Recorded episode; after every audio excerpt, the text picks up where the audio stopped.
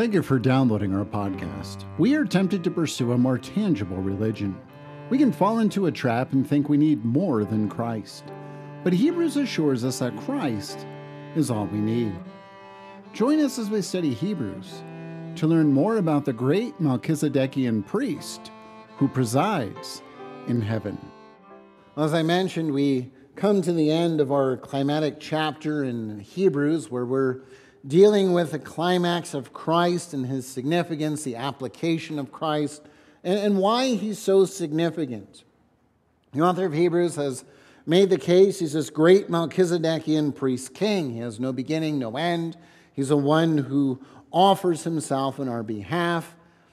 And, and we hear now uh, in Hebrews 9 about where he presides in this heavenly tabernacle. And so, as we conclude, we're, we're sort of left with Where's the tabernacle? Where's our priest? Why is it such a good thing that he's in this heavenly tabernacle? I mean, uh, we, we can understand, or, or, at least if we know Israel's uh, worship and, and what they've grown up with, we, we can understand and have some sympathy with we like the tabernacle, we like the priests, we like the sacrifices. It, it was something tangible, something we could see.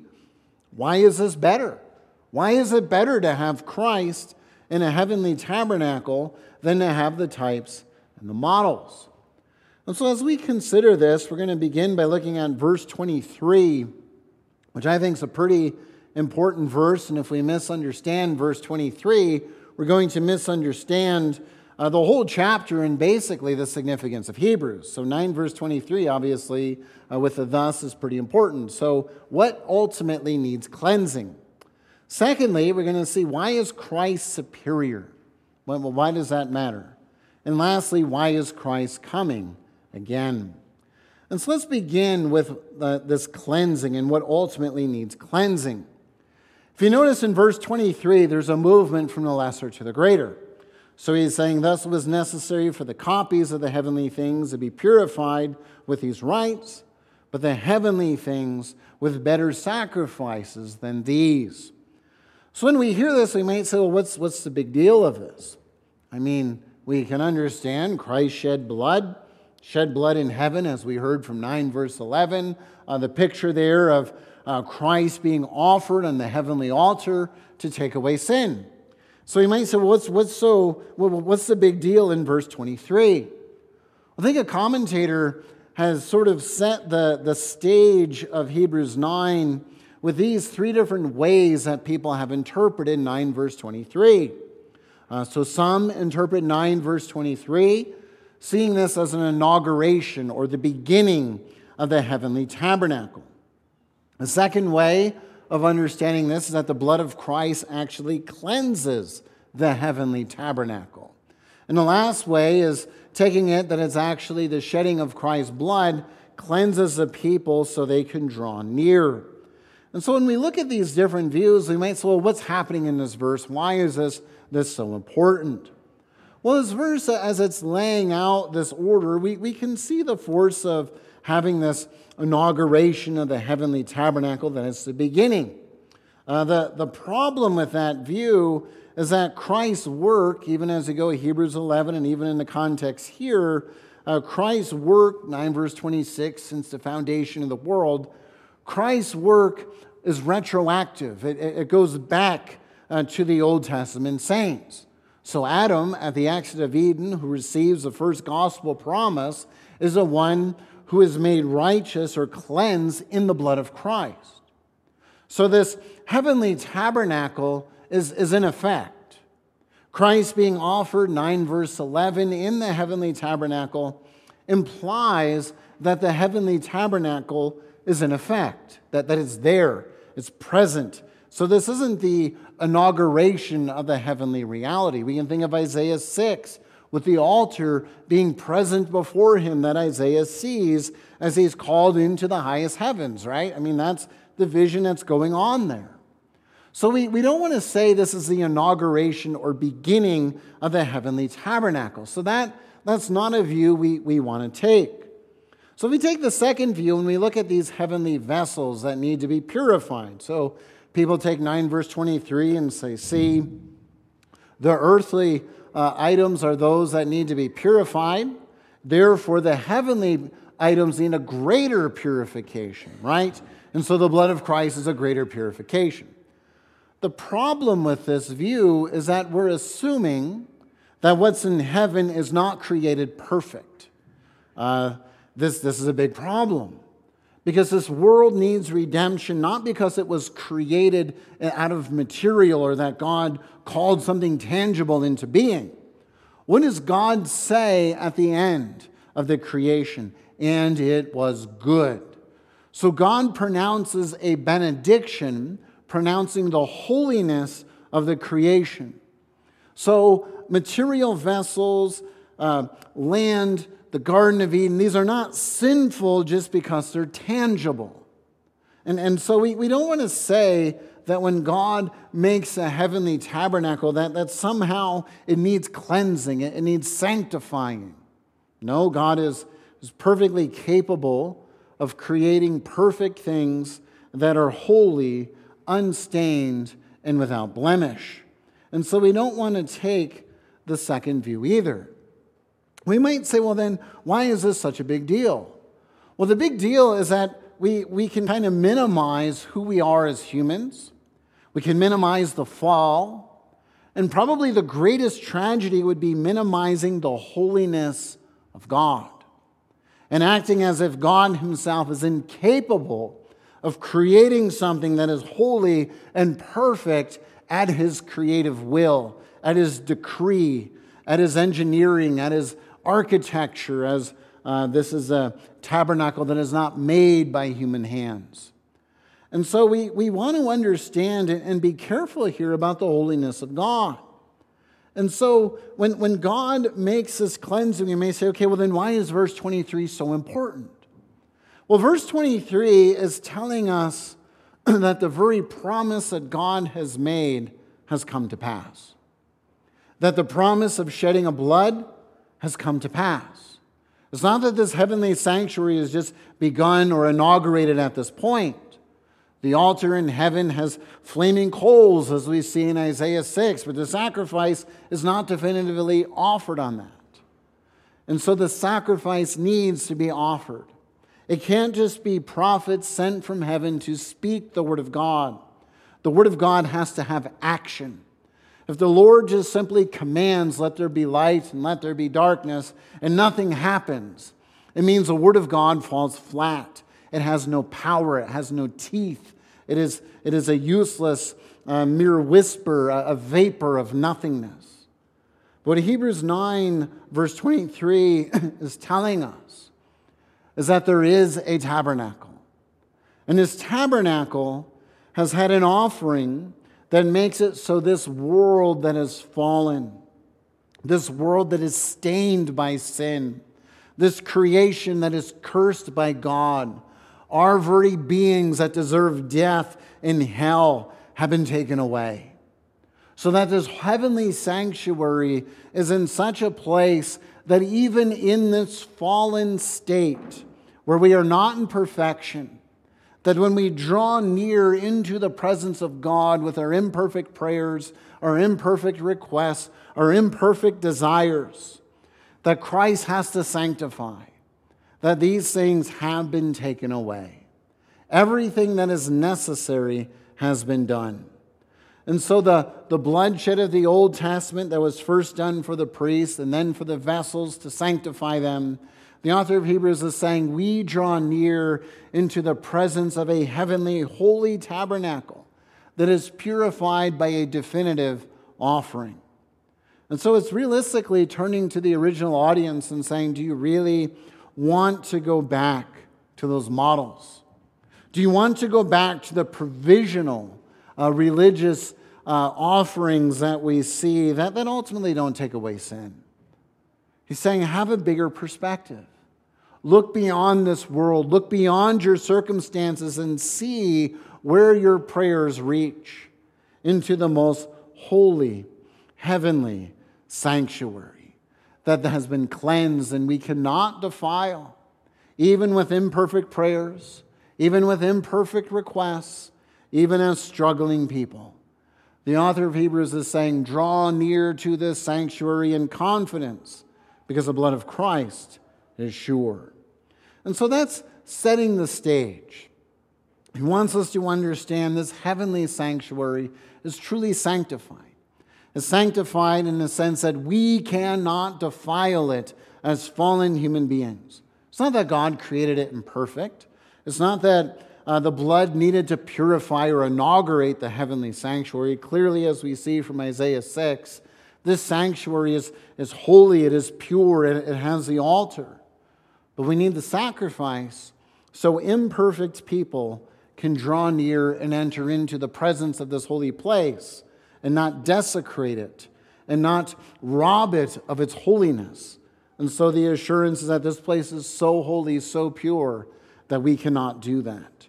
Going on, then, when we look at verses 24 and 26, we may say, well, then why is Christ's sacrifice so superior? I mean, after all, we, we think that more is better, right? So we would think that having more blood, more animals, more priests, that if there's one that's not really so effective, at least another one sort of a fallback program, right? I mean, uh, everyone says that if a file only exists in one place, it doesn't exist. It needs to exist in at least three places uh, to really exist. In other words, there needs to be redundancy, there needs to be a backup plan, a, a recovery strategy.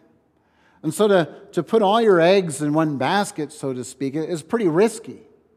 As human beings, this is what we try not to do. We, we try to make sure that there's more than one plan. But Hebrews is telling us that actually it's good to have only one plan in terms of our redemption. We may say, well, why is that? Well, he wants us to understand what Christ has done.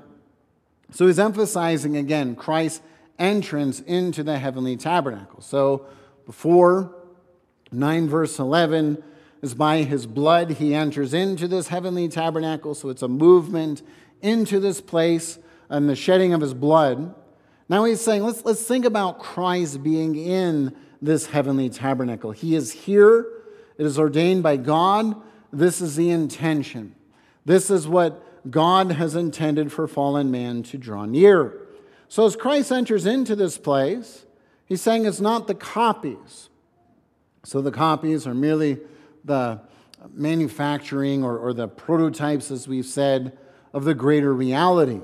Uh, so this is understanding that uh, basically, like Peter speaks of baptism being sort of a copy or a model of the flood, that it's one little picture of the greater reality. And so the, the picture here is that the tabernacle has served its purpose. The tabernacle is, was there, it, it served its purpose, it's a model, it's modeling redemption. But now he is saying we're drawing near beyond the model, looking to the actual production, the, the actual reality. So this is uh, sort of redundant as the author of Hebrews keeps prosecuting this case. But now he's moving from how we get there to the reality of this is where Christ presides. This is where he's, he is seated in his glory. And so this call is for us to move beyond these models and these copies, but to look to the true things. And so this is something that's not imaginary.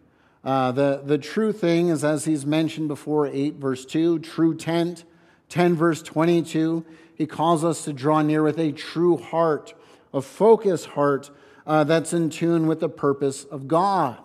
And so it's, it's again, it's not just putting off sin, but it's, it's having an orientation to God, everything about us.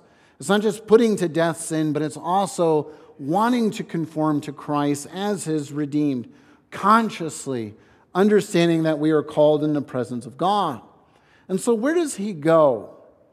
Now, this is something that, that we can miss in, when we read this in the English, because it says, but into heaven. So say, okay, yeah, we, we know he's in heaven. But you have to understand, it doesn't say the heavens. He literally says the heaven. In other words, there is this, this one place where he presides in full glory.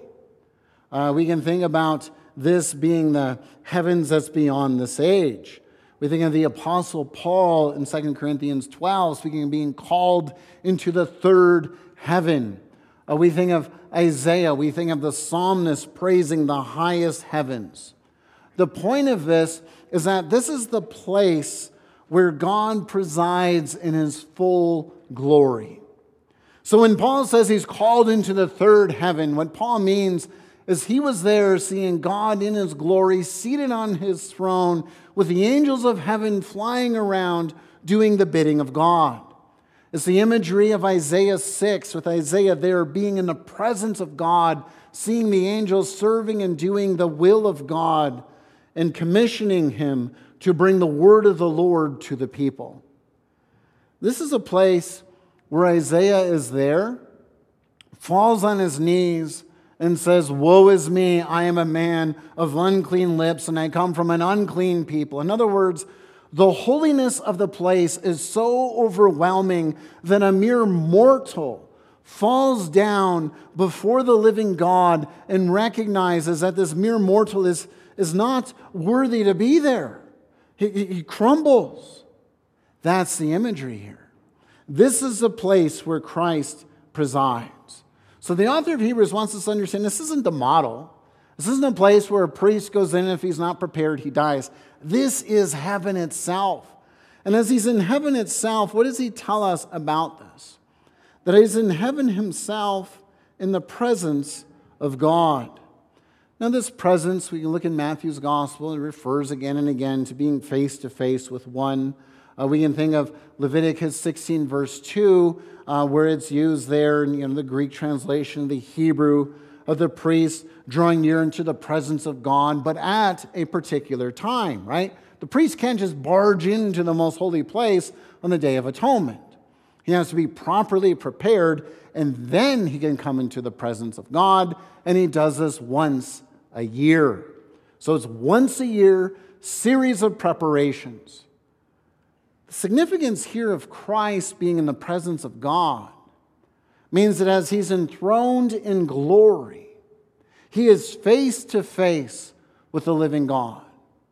Jacob himself, after wrestling with God in the origin story of Israel, what does Jacob say? I have seen God face to face and I have lived. So he calls it Peniel, looking on the face of God, basically. Here we have Christ in the full glory of heaven in the presence of God. And so the intention is for us to understand the Melchizedekian priesthood who has come, who has offered himself, taken on the flesh, that our flesh is in the highest heavens in the presence of the living God as a great Melchizedekian priest. This is to overwhelm us and to say, whoa, we're not going to a tabernacle where a priest enters once a year and might die if he forgets one of the religious rituals he is called legitimately by God to do. This is Christ who is so holy, who has offered himself once for all, who presides in the presence of God. Now he goes on to drive home the significance of this blood. Because it's not the blood of another, it's not the blood of an animal, it's his own blood. So when we think back to coming into the presence of God in the Day of Atonement, offering an animal on behalf of the priest himself, and then offering an animal in the presence of God, Christ doesn't offer an animal. Christ goes to the cross on his own merits. And he is cut off, Hebrews 9, verse 11, in the heavenly tabernacle by the hand of the Father, sacrifice on that altar, and is raised to life. So the author of Hebrews is saying he suffered once, and we can say, oh, but we want redundancy, we want the backup plan. The author of Hebrews is saying, how did that backup plan work? How did that redundancy work? Some of these priests died. The temple itself, that we think is the most stable presentation of what the tabernacle is, is conquered, cut off, rebuilt. There's nothing lasting with that. Here we have a priest who reside or presides in the presence of God. This priest, as we find throughout Hebrews, offering himself as a significant presentation of his priestly work. Hebrews 5, verse 7. He offers up his prayers and supplications. This is Christ praying for us in the presence of God. Hebrews 8, 3 and 4, contrasting Christ's offering to the animal offerings. Chapter 9, we have verse 7, 9, 14, 25, 28, calling to our attention the perfect sacrifice of Christ. We have to understand our temptation as humans is to think redundancy and a backup plan as a way of salvation in life. Hebrews is saying you don't want that. You want the one time work of Christ. And so the point then is that this one time sacrifice of Christ, being in the presence of God, think of Hebrews 4, draw near to the throne of grace in a time of need. Where are we drawing near? We're drawing near to God in the true heavens, where Isaiah, a mere mortal, falls to his knees and says, Woe is me.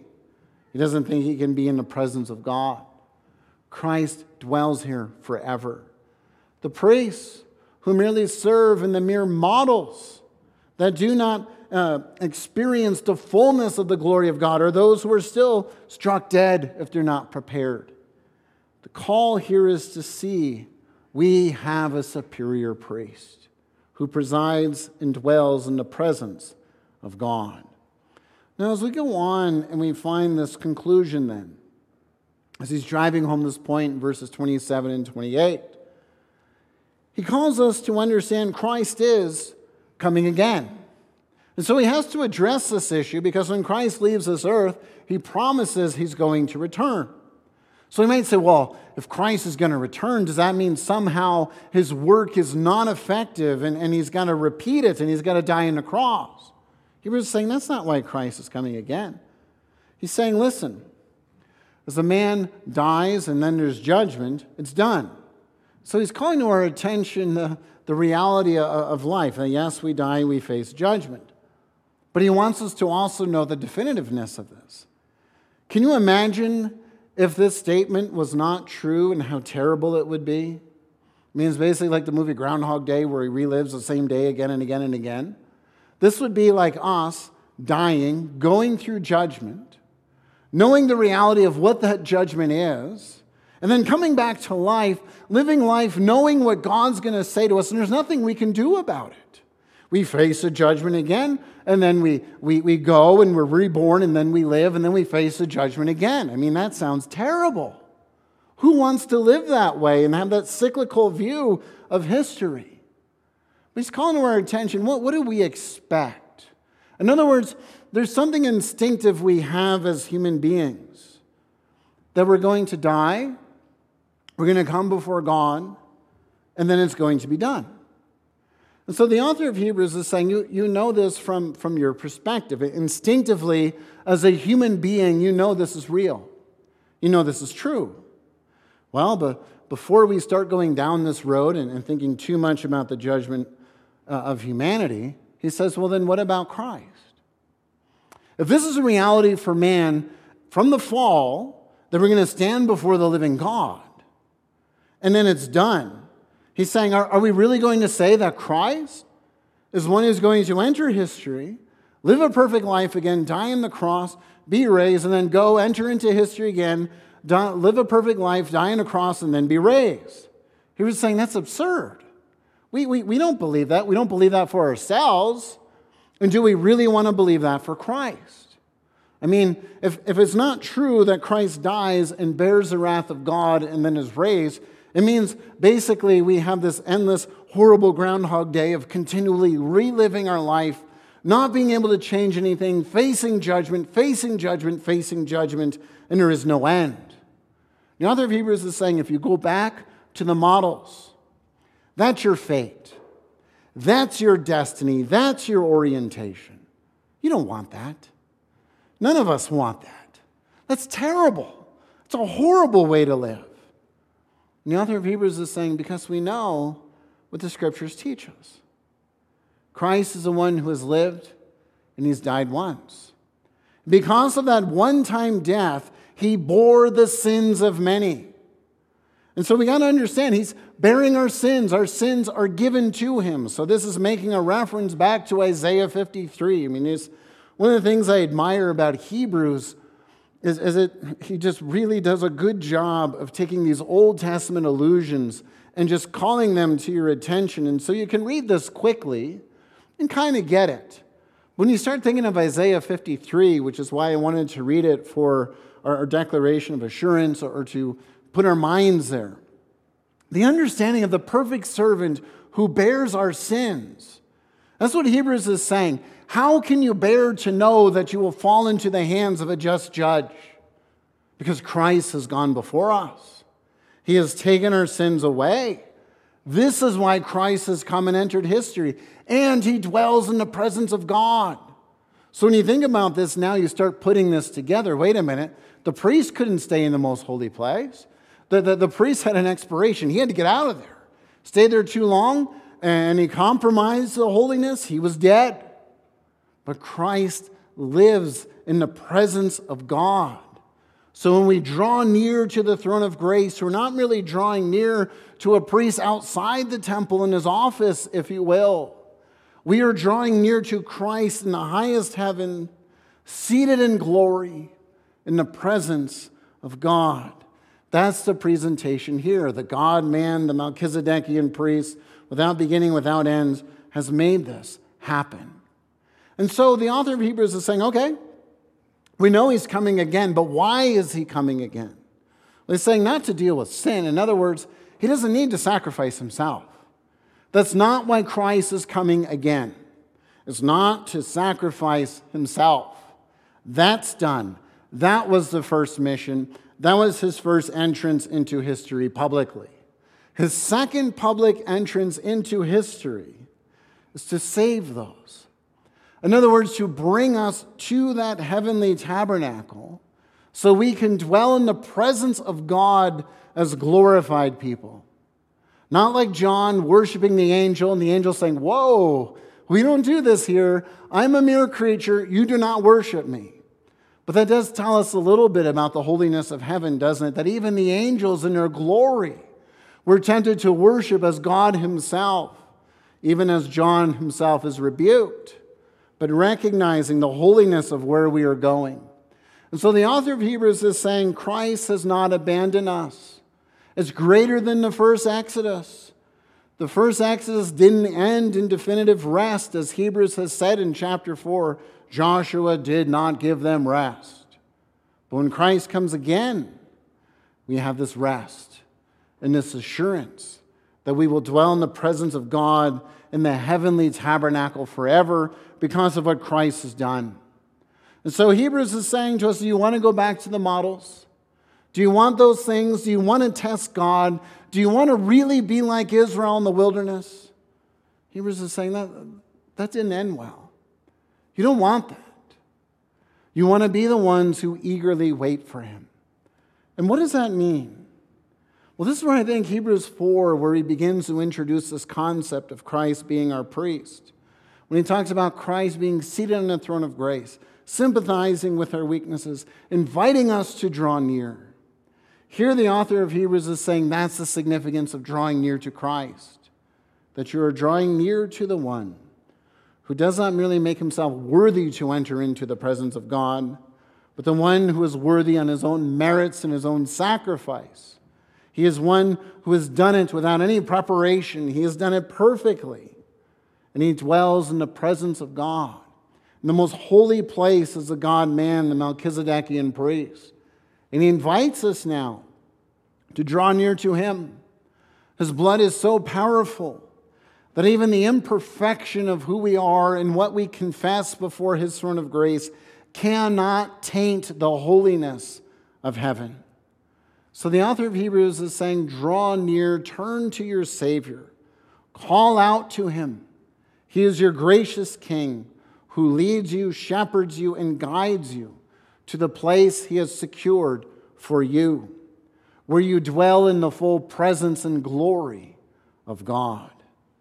That even as we sojourn here under the sun, we taste these blessings and the power of the Spirit and as we call out to God, we can be assured these prayers are heard by the great Melchizedekian priest in the everlasting, eternal, heavenly tabernacle built by God. And so when we ask that question, then, is there really something more in this age? Is there really something greater that we have in Christ than what the Old Testament saints have? The reality is yes. Because we have the priest who's not merely offered another animal, but a priest who has offered himself. A priest who is so pure and holy and righteous that he doesn't need any preparation. He can actually take our sins upon him, as Isaiah 53 says. And he can bear those sins because he is so holy and so perfect as a God man that when he dies on the cross, these sins are taken away. The tabernacle is sanctified in such a way because of Christ that we cannot profane it. That is how holy and pure it is. And our priest is so holy and pure that he does not need to continually repeat his work. He doesn't need to come back to earth and do this again. He doesn't need to purify the, the tabernacle and refresh it. His one time work is complete. And he is so holy that the life that he has lived has established his worthiness to dwell in the presence of God. And it's only because of his worthiness we can draw near in our time of help using the language of Hebrews. And we can draw near to the presence of our great Melchizedekian priest. And we can be assured that our prayers do not fall on deaf ears, but they are brought forth in the heavenly sanctuary, the place that we cannot profane, that is perfected, the place where we go, where we are destined to dwell as we eagerly wait for our Savior. Let us then be a people who are conscious of our heavenly calling, a people who know that Christ has redeemed, a people who are conscious that our heavenly calling is in the heavenly tabernacle. In our times of doubt, in our times of struggle, let us turn to our Lord, drawing near, believing that as we call upon Him in our time of need, He hears us, being a sympathetic priest who continues to prod us, lead us, bring us to his rest. And the priest as Israel was in the land of Egypt for 400 years, thinking their prayers were falling on deaf ears. And then that great Exodus event. How we long for the greater and more ultimate Exodus event of when Christ comes again and brings us into this heavenly tabernacle where we are face to face in the presence of God. That is our destiny. That is what we taste today in the power of the Spirit. That is what we take hold of by faith. Let us not then minimize the significance of our great Melchizedekian priest. Amen. Thank you for watching or listening to our podcast. Belgrade URC is a Reformed Bible believing church that seeks to cultivate community around our Savior. If you desire to learn more about Christianity, please join us for worship each Sunday at 10 in the morning or 6 in the evening. You can do this in person or on our live stream. You can also utilize our archive sermon series on our website, urcbelgrade.com, or subscribe to our current sermon series through most common podcatchers. Until we meet again, may the Lord's blessing and peace be upon you.